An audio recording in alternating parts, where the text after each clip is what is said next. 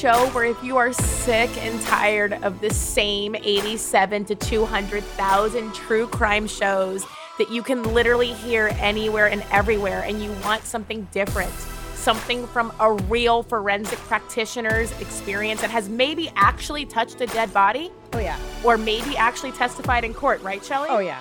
Oh yeah. Then you are in the right place. And I am Laura, your friendly resident CSI and field mouse. Hey everybody, and I'm Shelly. I'm your legal beagle and your resident court rat or court cat. Court cat. Yep. You can be a cat or a rat, I'm a court whatever cat. you want. Yeah. Yeah. I mean, you're not like a mafia rat. You're more like, Yeah, I'm a court cat. yeah, I kind of like Yeah. that. I think I like this for you. I think I like you I better as like, like a sexy feline, like that, like lynxes around the courtroom. I just like court cat because you know rat kind of almost maybe has a negative connotation. So I like well, cat. it sounds like you you could be a snitch. You don't yeah, want that. exactly. Snitch snitches get stitches. Snitches get stitches. Yeah. But, you know, we do kind of rely on them sometimes. That's fine. We know how to hide bodies. We're we're all we're good. hey, by the way, speaking of hiding Yeah. bodies, speaking Yeah. of what I that do. involves like evidence. you uh, shh, don't Oh, tell. yeah. don't tell. I say, Shelly, we're recording. Shh, Please. don't tell. Don't tell. Don't tell. I So, know, I know. what's our what what do you want to talk about today? So we're going to talk about evidence today. It applies to a lot of the different fields and uh, topics that float into forensics as a whole. We've referenced a lot of different evidentiary topics and concerns in other episodes, so I thought that it would be really good for us to tie it together. We have done overviews of the CSI effect from our courtroom episode. We've talked about chain of custody. We've talked about different things. So let's like take a deeper dive, right? Because on social media, we've been getting a lot of questions about evidence and how we collect it and what's right and wrong Yeah. how we fi- yeah and ev- actually i've had a couple of really cool insightful questions about knowing what is evidence versus like how is that cigarette butt important right like yeah, why exactly. right like why is that one different than like the 1700 other ones at the bar Yeah, yeah. Mhm. And you know, so before we get into that, how about like a real fun fact? So Okay, I'm not sure if you or our listeners know this, but in 1784 there was this torn piece of newspaper that was found in a man's pocket. And that Oh. was the very first case that involved a piece of physical evidence that actually convicted this Englishman of murder. And the way that it happened is, is this little torn piece of newspaper that was found in this guy's pocket actually matched the torn edge of the wad of a newspaper that was found in the pistol that was used to kill someone. wow why the hell was there a piece of newspaper and a pistol to kill someone You know, well, I mean, okay, so back in 1784, what did they have, right? They had, you know, the you had to like shove the um I'm really really lacking right now, but what did you have to shove in where you know, Pardon the muzzles, moi? the, the muzzles of the gun, you know, you had to like you had to you uh-huh you know, the gunpowder and stuff. So, oops. gunpowder and lead Yes, gunpowder and lead. Yes, coffee and coffee and gunpowder and lead. So yeah, so you know, stuff happens, and make sure you check your pockets. I guess.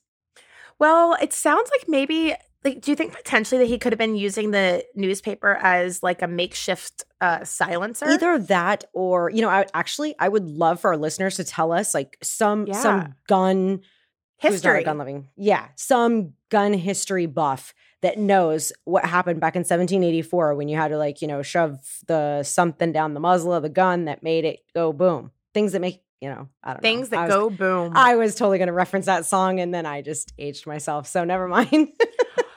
You're so so fine. I don't at all hear anything that specifically calls out your age, my friend. You are you're still 21 years young to me. I mean, it might be maybe it's your 20th annual 21st birthday, but it's still your 21st birthday. That's There the way I go. count. there we go. Yes. Yes. I like your counting. So, um, Yeah. yeah. So, evidence. Mhm. Tell me more. So, before we get into the episode, there's something that I'm probably going to say a lot of times. So, I think, like, as far as continuity for like not me having to repeat this acronym 7,000 times, y'all, whenever you're on a crime scene or processing evidence back in the lab, Mhm. you have to wear something called PPE. PPE. And yes, and that stands for personal protective equipment.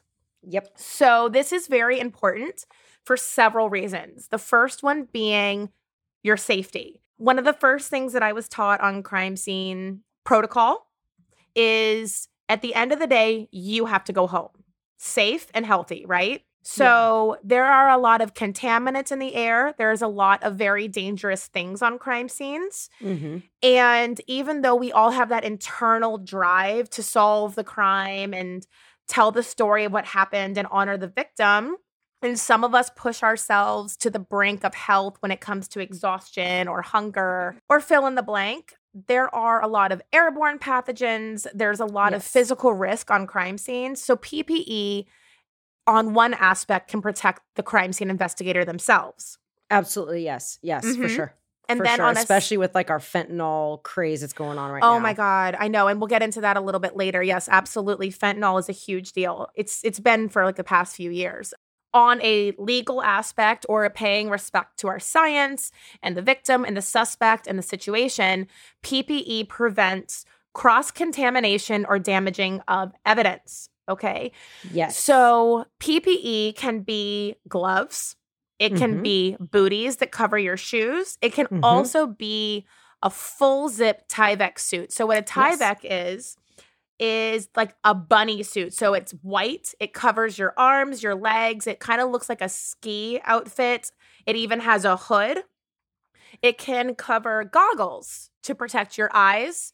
It can Absolutely. even, yeah. And before COVID, y'all, we used to wear N95 masks on yeah. some crime scenes. In fact, that was kind of one of the benefits of uh, the onset of COVID when all of remember when you couldn't even buy masks at the store? They yeah. were all gone. Yeah, they were sold yeah. out everywhere. yeah, I had like a 200 pack in my van. I'm like, hmm, sucks to be y'all. I mean, not to be in, not to be Was it next to your snack drawer? it was oh, first of all, it was a lot bigger than a drawer. It was like a snack center console of a big whoopty van. It was oh. layers deep. I will have to Amazing. do some kind of like social media thing about like, guess what was in my snack drawer? Don't make it perverted. Y'all are gross. Besides your nasty Ugh, your meat stick. Shelly doesn't like my beef jerky Ugh. and my turkey jerky because I called it a meat stick once, as if she doesn't like repeatedly eat meat sticks. I don't. I, that's nasty. so nasty. I'll take it. I'll take it. Well, anyways, so there is the N95 masks, but there's also anti putrefaction mask, and that's a much more uh, protective mask that has filters on it. And mm-hmm. essentially, you're not really breathing any element of the actual air. The mask is completely filtering as that oxygen is coming your way. I mean, I've seen PPE in varying extents all the way from simple wearing gloves on a burglary scene all the way to oh my god there is literally blood and crap and god knows what everywhere. Let's do the full shebang. In fact i think i've posted on social media i have a few pictures from a decomp scene. And by the way guys i'm not a jerk. It's pictures taken after i put on my full gear outside of the crime scene standing in front of my crime scene van. One of the detectives thought i looked hilarious. So there's a picture of me, and you can't even tell it who's inside good. of there. Yeah, you, yeah. Well, there's no body shape. The only context is like my height. You can't see my eyes. You can't even see the fact that I'm like a white female. it's gone. Yeah, yeah. There's nothing. You can't see anything. Uh, it's it's right. a good photo. Right. So just digressing back to a definition that we have reviewed in the past. You know, evidence is anything that proves or disproves an incident occurred, right? Correct. So evidence can be really anything and everything. It can be big, it can be small. Mm-hmm. As we went over when we discussed trace evidence, evidence can be microscopic. It can also be an entire wall. It can be an entire door and a mattress. a mattress, exactly, mm-hmm. Shelly. And in some cases, the entire house. Yes. Or multiple floors of a house, or in the case of some extremely large violent crimes several floors of a building. Or several miles of a road potentially? Exactly. So evidence mm-hmm. has it's literally the definition anything and everything of every size. Yes. So as i said an evidence can either prove a crime has been committed or we can establish key elements of what happened in that crime scene. So sometimes evidence isn't even something that you collect. And an example of that is I've had a scene before where there was a domestic dispute that resulted in the wife getting shot in the head. Okay, so when I entered the scene, there was disturbed furniture, there was broken dishes and uh, glassware, there was a huge depression in the wall, Mm-hmm. and there was her. Okay, so I'm not going to collect the huge depression in the wall, but Okay. that depression tells me there was force, right? Correct. And the dent in the wall means there was rapid deceleration Mhm. as the wall stopped somebody's, you know, movement. Correct. So that's what I mean, like where evidence really kind of spans all these things because there's no point in me cutting out that wall to collect it. My photographs are sufficient, right? Correct. Now, if there's blood spatter on that wall or bullet defects, that's Mhm. a completely different story because there's all kinds of different things we can collect from that. But if you've ever seen the movie Gone Girl or read the book, you know Mhm. that that was a very staged crime scene, right? Like yes. this very heavy ta- table that couldn't be easily flipped was on its side. Like, Yes. Yeah. right. So that's what I'm saying. Like, it could e- also disprove somebody's story of events hmm or their retelling.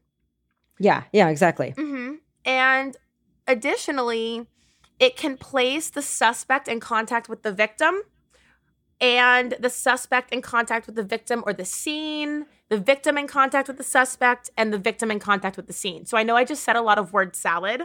So what I want Yeah. everybody to do is picture The Venn diagram. Yes, no, no, no, not, but close, close. So oh. picture Oh. Yes. You're tight. You're yes. the You're evidence triangle. triangle. Okay, so Yes. the evidence triangle. Everybody picture a triangle. Yes. And at each of the three corners, you're going to have suspect, victim, and scene. And all three of those things are connected to each other, right? So that's the evidence triangle. And that kind of, again, readdresses the theory that we've discussed several times the Locard exchange theory. And that's basically there is something that's going to connect those three elements in one way or the other. Correct. hmm So, evidence can also help us establish somebody's identity. There are crimes that happen where there's a stabbing or a shooting or a, a violent incident or an armed carjacking or a burglary or a robbery of mm-hmm. some kind, which, by the way, huge CSI pet peeve burglary, y'all. you did, if somebody broke into your house, you did not get robbed. You got burgled. Think Yes. of if somebody broke into your car or your house or your business, think of the hamburglar. Yes. Okay. Yes. The Hamburglar. Yeah. You're going to think of the hamburglar. If somebody came up to you and removed something off of your body, you've been robbed. yes. Okay. Yes, so think of Robin yes. Hood used to steal mm-hmm. from the rich and give to the poor off their body. Oh, okay. Oh, I like it. Yes. All so you got I the hamburglar and Robin Robin Hood. Oh, okay. All right. Double Robin Hood. entendre. Double entendre. so we can collect samples from clothing, samples from hands, samples from underneath fingernails. We can collect that touch DNA that we referenced in our DNA episode. That's a great one, guys. Go back and review that if you want more information on touch DNA. That can help us place that connection that I just referred to from the scene and the suspect to the victim or some combination of the other, right? Yes. Yes, exactly. Cool. So, also very important, evidence can exonerate the innocent. Yes. Yes. The exact Okay. opposite. Absolutely. It- and this is super, super important. I stand by the theory that it is way more important to f- determine somebody's innocence with evidence than somebody that is guilty go free. Wait, am I saying that bad? Shelly, how am I saying it wrong? Fix me. yeah. Fix me. So so help. it's I it's better for so it's better it's better for someone to find for you to find evidence that would that would I don't want to say prove because uh, CSIs are not in the business to find things that prove or disprove anything, Right. but to find evidence that supports an innocence as opposed to supporting a conviction. Even though Right. convictions are definitely important, but it's it's better Yeah. to to have the evidence that would actually exonerate someone more so because Okay. it's harder to find that evidence than it is to find evidence that potentially can prove someone guilty. Right. Or basically, I would be more upset about an innocent person being in jail or prison than a suspect going free. Yeah, and, and that that might sound that might sound really harsh. However, if you think about it, most uh, criminals do not just act once; they normally act out multiple times, and they only get caught that one time. So if Yeah. they don't get caught that you know this time because the evidence found someone innocent as opposed to linking you know the guilty person to the crime they're going to do it again and therefore they're going to get caught again. And most likely they're going to get caught doing something even bigger because they're like oh this is you know this is small stuff. So since i got away with all the small stuff let me do something a little bit bigger. And i'm not saying that you know like oh let's wait till they commit murder. I'm not talking about that at all. You know definitely for respect for victims and such you know i'm definitely not saying that. I'm just saying you know something a little bit bigger you know instead of stealing you know a cell phone or something out of a car they're actually going to steal the car Well, I think, and also the way that I've always thought about it is if an innocent person gets convicted, now there has been two crimes instead of one. Because Yes. somebody is having to pay the price. And somebody also has been victimized that does not have proper justice. So, like, there's like all kinds of things that go wrong on several different planes yes when this happens. So, I mean, I have a couple of personal interactions with people who spent over a decade in prison based on wrongful convictions. And it really is just awful. And the poor victim's family also has this disturbed feeling of having their sense of closure, even though they say there is no closure when you experience grief like that. If it was, God forbid, a homicide or a sexual assault or something of that nature. But now that's all getting uprooted again because we're having like this very conc- like concrete physical evidence that we have had the wrong person. Just to squirrel back to something that is very, very frequently confused mm-hmm. jail is when you are incarcerated for a year or less. Prison is a year or more. So when we say you went to jail, it means like you got drunk and stumbled out into like a college frat house or sorority house and made a scene and then they kicked you out and then you were drunk and disorderly and peed somewhere in public. That's jail. yeah exactly exactly overnight stays and yeah Right. If you point a gun at somebody, you're probably going to prison. Yes, or you're held in yeah, or you can be held in jail until you're go to prison. Guilty. Yeah, and then you, yeah, exactly until you go you- to prison. You could get a double Local stuffed custody. Oreo and go to both. You could potentially spend time in both. Actually, a really funny memory that James just came across my head is I was in juvenile court one time for a burglary. And my favorite judge, this Mhm. guy, I guess I won't call out his name in case he doesn't like want this, but he's Yeah. sitting there on the bench and he's got his cigar and he doesn't light it in court, but he just chews on it Oh, and he's chewing yeah. on his cigar and this kid comes across his docket that has committed several burglaries in a row and we had Mhm. a lot lot of evidence and his mama is sitting there crying and the judge is like look at you making your mama cry look at you making your mama cry and so behind that's yeah. Eh, not, not to disrespect, but that's you know that's kind of funny that So, the judge said that. amazing. so he had not yet been convicted. He was having like a court. Shelly, what is it when they just have to make like an appearance, but they're not like like the. He had to make an appearance of some kind. okay, And- so like a criminal appearance. Yeah, like an appearance. Mm-hmm. So behind him were all of the kids that had a court date that had they were already in jail. So yeah, they were so in like he was the like at his prelim. Thank you. Yeah. Okay. His Okay. prelim. So the judge goes, Do you think jail is fun? Do you think the food in jail is good? He goes, Turn around and ask those fools how the food in jail is. oh my gosh, this It this judge sounds so- amazing. He was, he's still my favorite. He's still my favorite. So the kid turns around because he had now been ordered by the judge. uh-huh. And he goes, how's the the food in jail? None of okay, none of these kids answer him. So the judge goes, "It ain't good." Bologna sandwiches are not good. Yeah, I don't know so what they we- serve where you're where you're at, but bologna sandwiches in Yeah, yeah, yeah in our jails, yeah. no good. So, anyways, sidebar to that little story because it's one of my favorite stories from that judge because he literally took the cigar and pointed at this kid. It ain't good. That food ain't good.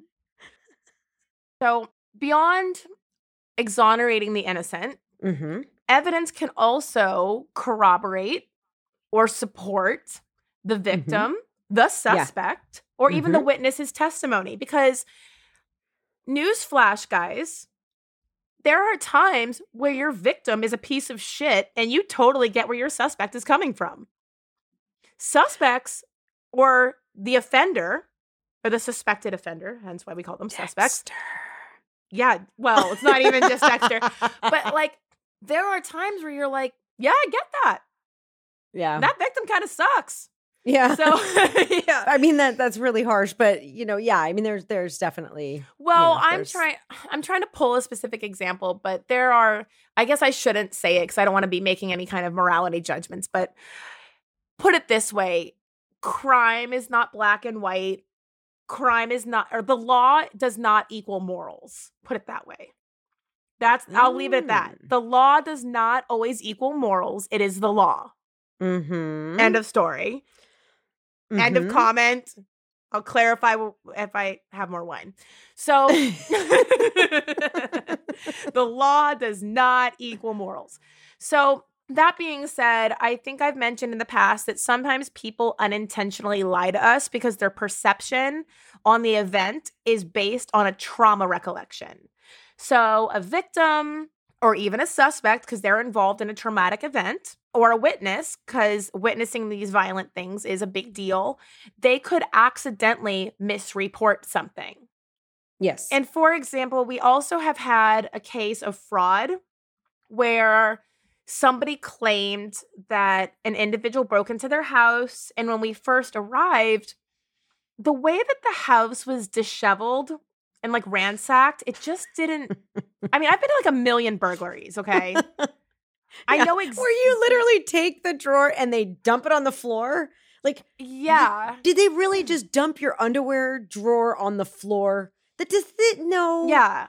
Mm, not so much. Yeah. And if they're going to steal your MacBook, they don't like go look for the charger. yeah, no, or no. or the TV or the PlayStation. Like yeah, they're, they're, not looking not, for remotes. They're not. They're not pulling up Yeah. the couch seats to look Yeah. for the remote. exactly, Shelly. so there was just something about this scene that I was like, It, it hit you no.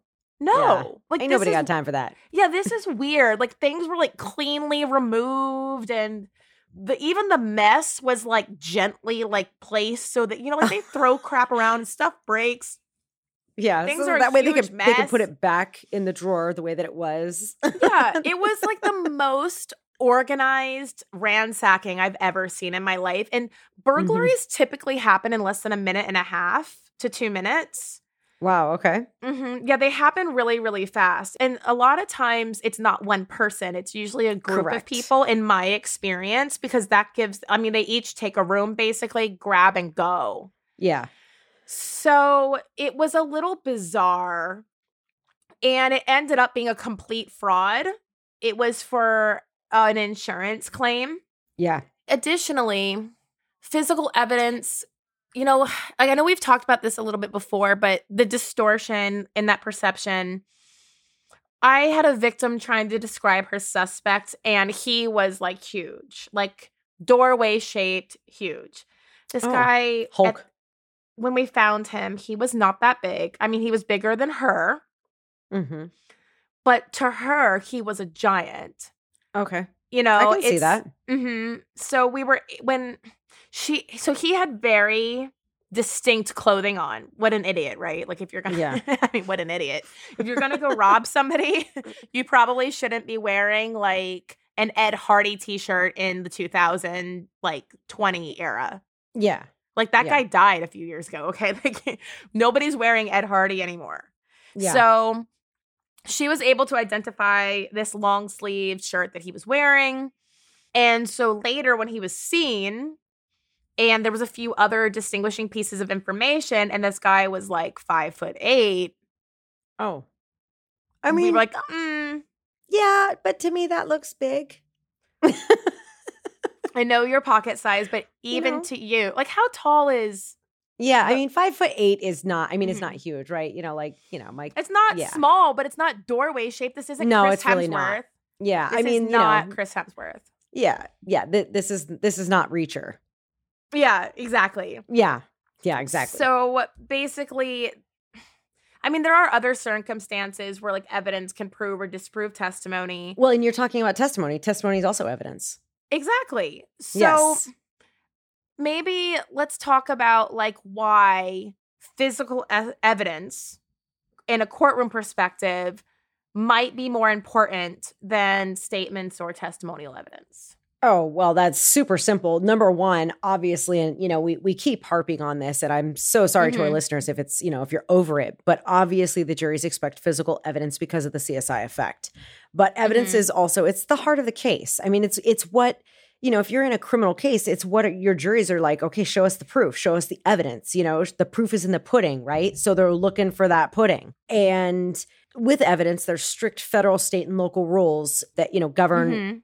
The type of evidence that can be admitted into a trial and the presentation of the evidence. It's also governed by these formal rules. But, you know, like I was saying, so the CSI effect, it's a lot of jurors think, you know, how can you have a crime without physical evidence? Which, for physical evidence in your courtroom setting, it's extremely important that you collect the physical, well, first of all, that you discover the physical evidence and that you properly collect it and then you properly analyze it and that it's not contaminated in any way and that there's obviously proper documentation, you know, your chain of custodies and such. So, physical evidence is definitely important, and physical evidence is actually something that proves the testimony. So, Okay. physical evidence, you know, it doesn't have a bias. You know, and I say bias because, you know, we've talked about that, but also to every story, there's always three truths. So, Okay. there's, you know, the, the, let's use, you know, your suspect and victim. So, your suspect, Mhm. that's one truth. Your victim, that's one truth. And then the actual truth is what exactly happened. And usually the evidence backs that actual truth because not saying that the other two are lying, but just saying that the other two have their own biases based on you know their their their lives growing up what you know their influences and that sort of thing from their past and even from their present that have influenced their decisions or influenced and potentially even made them see something differently. And so therefore there's always three truths to every story so, you know, another thing is, you know, the the credibility and accuracy of testimony. It's, you know, it, it's just like saying, you know, how do you prove murder without a body? Well, Right. we can now. You know, the, for a long time, they, you know, they wouldn't charge murder without a body because that was physical evidence. So it, it kind of proves the story. It's it's what it's the pudding. So, you know, it's it's Ooh, very pudding. interesting. Yeah, I know. Pudding, so- Pudding. pudding sounds good. Chocolate. kinda want chocolate. No, cho- ugh, no chocolate, no chocolate, no meat sticks. I don't like take processed meat and chocolate, processed chocolate. Ugh. What are you Ugh. talking about? Processed meat and chocolate. What are you eating? I'm not eating anything. Right, You're no talking more, no more shitting on me for my meat sticks. All right, no more, like no more. processed meat. Okay, all right, I'm done. I'm over it. I'm over You're it until Christmas. that was so wrong. yeah. So okay, so I talked a little bit about you know like the, the different things about about evidence. So you know, there's obviously tons of different ways to search for evidence, right? Yeah, so on scene, we have a couple of different search methods.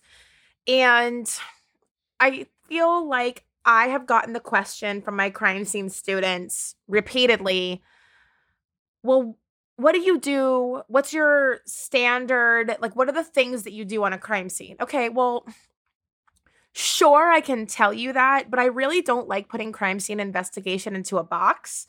So when I Correct. talk about evidence search, when I say these things of search methods, I want to be very clear that these are guidelines, not rules.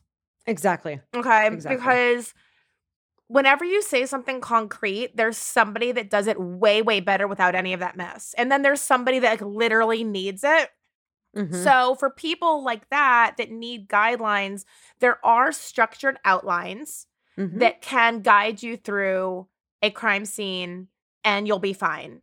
But Yeah. then there's more. So let's like digress a bit. So the first thing that you're going to look at on your scene is it indoors or is it outdoors? Okay? Correct. Because that makes a huge difference. And then what's the size of that scene? Because as we Yes. referenced, just because something is indoors, I've processed a crime scene inside of a gymnasium. That was not small. No, it was no, that's not small. huge. Yeah. Unfortunately, it was a stabbing inside of a re- like one of those gymnasiums that has like several basketball courts. oh boy. And the stabbing caused a ruckus and then like fighting. And so it was difficult because there was blood spatter from the Mhm. fight that I could not differentiate between the stabbing's blood Mhm. because it was though the spatter patterns for those two things are different you have to remember people are running around and stepping on the blood evidence so Correct. the patterns that we would typically look for to tell us a story about like the difference between like an aspirated blood or like Mhm. a you know arterial vein spurt. art- yeah thing well i mean yeah exactly because this person did get cut in that manner unfortunately oh, okay. yeah right so or a cast off mhm. you know those indicators were missing because of the shoe impressions in the blood okay. all right Okay. so for a scene that's what you consider to be a large indoor scene you have a couple of options Yes. all right so depending on how many investigators you have with you usually when you have something of that size you like to have more than one right Yeah, definitely. so in an ideal world where you have help, you would probably do line or grid or even like a spiral search. I would do And- quadrant. If I had help, I would definitely do quadrant or grid. So personally, not as like everybody's best practice, but for me personally, quadrant works for me in cars. yeah, quadrant is definitely very Yeah. good with vehicles, but I Mhm. feel like quadrant you know, if you had like Mm-hmm. a, a s- a gymnasium, which was, you know, either square, rectangle, whatever it was, yeah, which is easily mean, segmented. yeah, that's easily that's that's you can easily segment it. Yeah. then I would think that either grid or quadrant would be useful. Right. So academically, you could do spiral, but not with a team. That would be like more of an individual search Correct. or Ray with more a couple of different people. So for Yeah. those, of, I'm sure everybody can figure out what I meant by spiral. For Yes. Ray, I want everybody to think of like a sun, where you start a center and then like different people shooting off into different directions. All right. Yeah.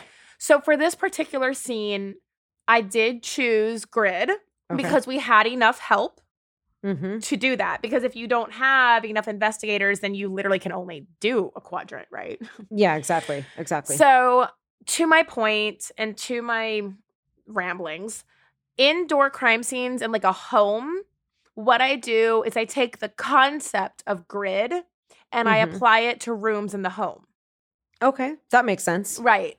So if I'm alone, I will still document the scene sort of as grid, but instead of calling it like square this or this, we would Mhm. segment it then into like kitchen, living room. Kitchen, room, living room, bedroom one. Yeah. Yeah, Exactly. And in exactly. the well, in well, you know what I did as my best practice, Shelly, not like as a rule. Again, I just feel the need to keep clarifying that because I know CSIs actually listen to our show. P.S. We love you so much.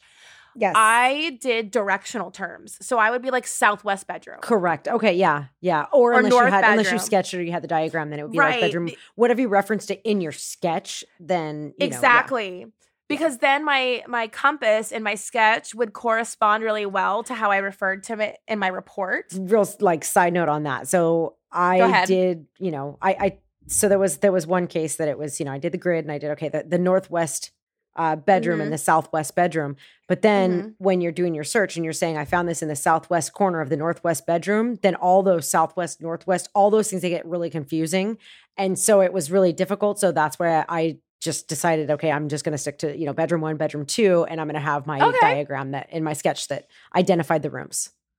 well like i said no judgment Best practice. on anything yeah. like that like Yeah. i think like if you're like now that you're drawing a memory i think that i would do something like dresser along north wall in northwest bedroom So like and if you have more than one investigator and like maybe I am only in the northwest bedroom, so all the LZ swabs would Yeah. be specified to that bedroom. So whenever I did things that way, I personally found it easier to then generate my my report and I Mhm. also found it easier to refer to when I testified later. Yeah, yeah, and you know, I mean, for the the CSIs that listen to us, for sure, you know, whatever whatever your practice is, and you know, Mhm. whatever. I mean, if you feel the need to change it up, then you know, by all means, definitely change it up because you know you, you never stop learning. But you know, if you're sticking to something and you're good with something and that's what you've always done, then in you know, don't don't fix it if it ain't broke. Absolutely. I totally agree. And I want to keep reemphasizing that over and over again.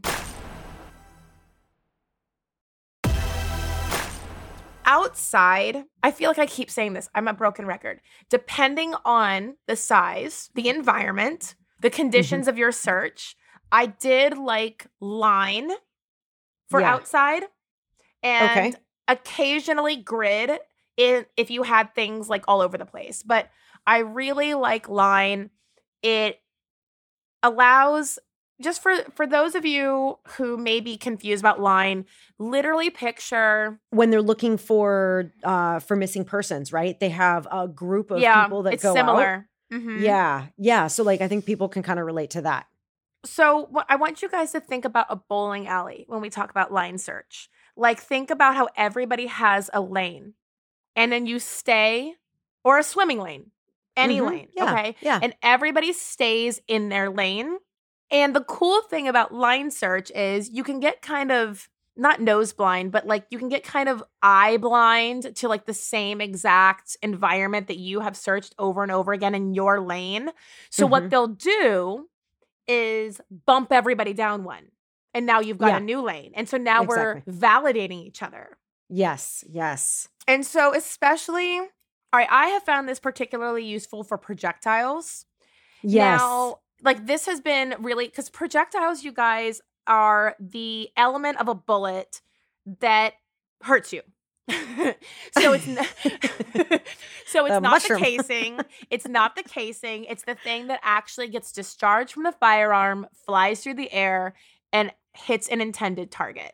What Mhm. comes out of the gun or not, if it's a revolver, is the casing that held the primer, the powder, and or so those explosive elements that cause the projectile to take flight.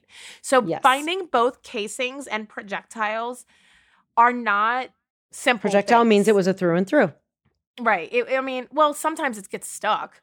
I Well, mean, yeah, yeah. I, I've literally, oh my god, my first Shelly, my first officer involved shooting Mm-hmm. the officers were standing at like imagine a clock and the suspect is in the middle. Uh-huh. the officers were standing at like six o'clock and like two o'clock. So when he took out his knife and started to run at one of them Uh-huh. when they both fired at him it created crossfire. And one of the officers bullets went into a palm tree that was no less than like 60 feet tall and the projectile entered the palm tree at about four feet from the ground oh. Okay. okay Yeah, I can I- Deep. yep. Yep. into this palm tree yep. Okay, so for Mhm. those of you who maybe have a question mark about how we handle officer involved shootings, it is a ridiculously huge deal. Re- all right, at least for my agency and in my Yes. experience. Okay, let me mm-hmm. just whatever. Yeah. it is a big deal. Okay, Yes. so we literally had to cut down like that palm tree, and a palm tree of that size. It is a huge hazard to do this. Yeah. Because if you think about something that big coming down, literally in every direction was like a civilian's car or a Yeah. building or something or like a bus stop. So it was a nightmare to get this projectile out of this tree. There's a myth out there that I think that everyone thinks that, you know, Yeah. officers, deputies, whatever you want to call them, they're all like, you know, gun happy and they like Yeah. to shoot them up. And, you know, no, this isn't the Wild Wild West. And a lot of times officers Yeah. have never discharged their weapons. So, the boy hasn't. well, I'm sorry. I'm sorry, go. guys. My husband has not. so yeah, and yeah, so like that's you know, and that's exactly so like with us, that's you know, officer involved shootings are definitely some, they're huge as well because it's not something that happens every single day. Yeah.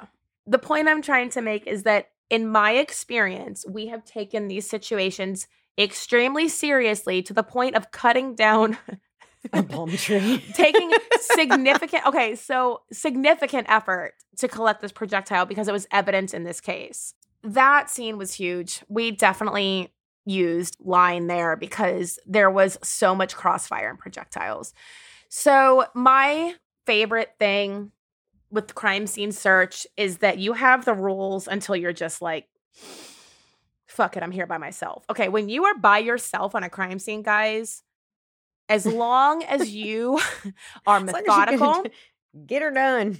well i mean because like i have said in the past i've worked for two different jurisdictions one of them we had a lot more crime scene investigators we had a lot better equipment and we had a lot more help the other one that was not the case so i have worked many homicides completely by myself which if you ask literally any csi that's not best Mhm. um yeah. you should always have help but sometimes that's just not in the cards right Yeah. like Yeah. for a myriad of reasons exactly. so if you're by yourself as long as you are methodical and you are thorough Mhm. then the way that you need to get it done is how you get it done exactly. Exactly. And then so, once you get it done, mm-hmm. then you move on to get her done evidence packaging. okay, so evidence packaging is actually a really huge deal. Now, when we collect latent fingerprints with fingerprint powder on scene, which is Mhm. black powder for most of us, not all, because some people prefer other latent processing methods hmm you will typically take your fingerprint powder brush and depending on whether you're a swirler or a flicker up and down side to side, you will deposit the powder on the print, Mm-hmm. put the latent tape over the print. hmm Some people prefer opaque, some people prefer clear. and you will put that tape on a latent processing card, which basically looks like a three by five note card that you would have taken notes in, in on in school, unless we're Mhm. literally that old and those don't exist anymore. Which we I, I could be. Yeah, uh, Who I'm knows? not. Thank God. But one side of that latent card will be glossy, yes. and you will have information to fill out on the back. And much to the chagrin of a lot of CSIs, in my experience, you are expected to compose a little drawing of the latent location that you have recovered it from. And unless you are a nerd like me who loves art, you hate Not me. this. I love it. I, I- love drawing the little picture. I I can't even draw a stick figure appropriately. I am I am so horrible. My stick figures have like different size legs and arms don't match and I don't even know. It's awful. Their head is 14 times the size of their little body. It's horrible. That's like my nightmare. You're hilarious. I'm no good I at like literally just pictured that whole drawing in my head. Oh, that's because it's actually happened. But you were talking about this this fingerprint brush. Mm-hmm. And I don't know. And maybe it's not the appropriate time. But Tell me. maybe we should address some cover art. Okay, so y'all, our podcast cover art, which we love so it's much, beautiful. is beautiful. Thank you for doing it. Thank you for spending all your Thank time you. doing it. Thank you. Thank you you, Ryan amazing. Smallman. We love you. However, we as CSIs and forensic practitioners want to clearly state Yes. we are aware that the bloody hammer yes. in her hands is improperly packaged. her her hands, finger quotes, her Okay, hands. her hands. Okay, by her, I mean the one that's holding the bloody evidence is very clearly meant to be me, and the other one holding the fingerprint brush is very clearly meant to be Shelly. So if you've ever if you've ever seen us on social media, it's very obvious who is who in our cover art. So, first of all, the hammer it looks good. it, well, it, it's amazing. I love our art. The hammer is wet and it's in Mhm. plastic. Oh my Mhm. god, no! Oh my That's a god, no. no! That's never, a no. That's a no for never, me, dog. never, never. So just, I'm going to go ahead and just talk about wet evidence. First of all, wet evidence. I know that you guys might think, if you're not a CSI or a forensic person, well, of course I'm going to put it in plastic. I don't want it to leak, which, if you look at our cover art, the plastic is still leaking. Yeah. Which, by the way, I have already gotten ats from my CSI friends like, bitch, clean up your evidence. Like, what are you doing? Okay. Right. You don't ever want your evidence to leak. This is very true. Okay. So, Yes. that being said, you can double bag. You would always package your wet evidence in paper Mhm. because a sealed plastic bag creates a feeding ground for bacteria and mold Yes. and cross contamination yes. and all kinds of problems. So, wet evidence, regardless of what you think, gets packaged in paper. And sometimes I know we used to have like these bins that Yeah. we would place those bags in. And if something was really bloody, I mean, they would just go in the bin. Like it, the, the poor Yeah. bins. We would just Yeah. dispose of the bin later. So after wet evidence is packaged in paper and transported back to the crime scene unit or the forensic unit, it's expected that you have a place for this evidence to dry. Now, Mhm. depending on the capability of your unit, it'll either be a huge drying cabinet Mhm. or sometimes people just have a room where they Yeah. dry things. yeah. They just lay it out um, on the counters with butcher paper and yeah, every, the, the entire room just dries. Yeah. Yes, and I want to get into. Like, thank you for saying that because I want to. I want to double click into what you just said in a second. So, best practice and best use of evidence is that the evidence goes in a blood drying cabinet. Okay, so some people are lucky enough to have a cabinet that has sections so that you can properly isolate suspect and victim's clothing. Some people have to put the wetter, grosser evidence in the cabinet first and then swap it out. Because as long as Mhm. it's in that paper, we're doing well. So, what do we do, Shelly, if we have evidence that can't go immediately into the cabinet? Oh, you know what? That's actually a really good question. And on that note, I think that maybe this is a great place for us to leave off this week. Oh, okay. Ooh, cliffhanger. I like it. I like it. Okay. So, to get the answer to the evidence in the blood drying cabinet question, you'll have to check us out next week for part two.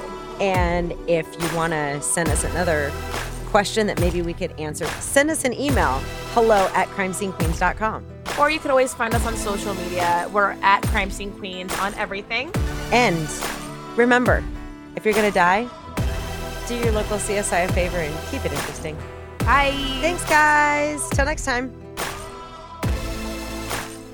Crime Scene Queens is a QCODE Media production.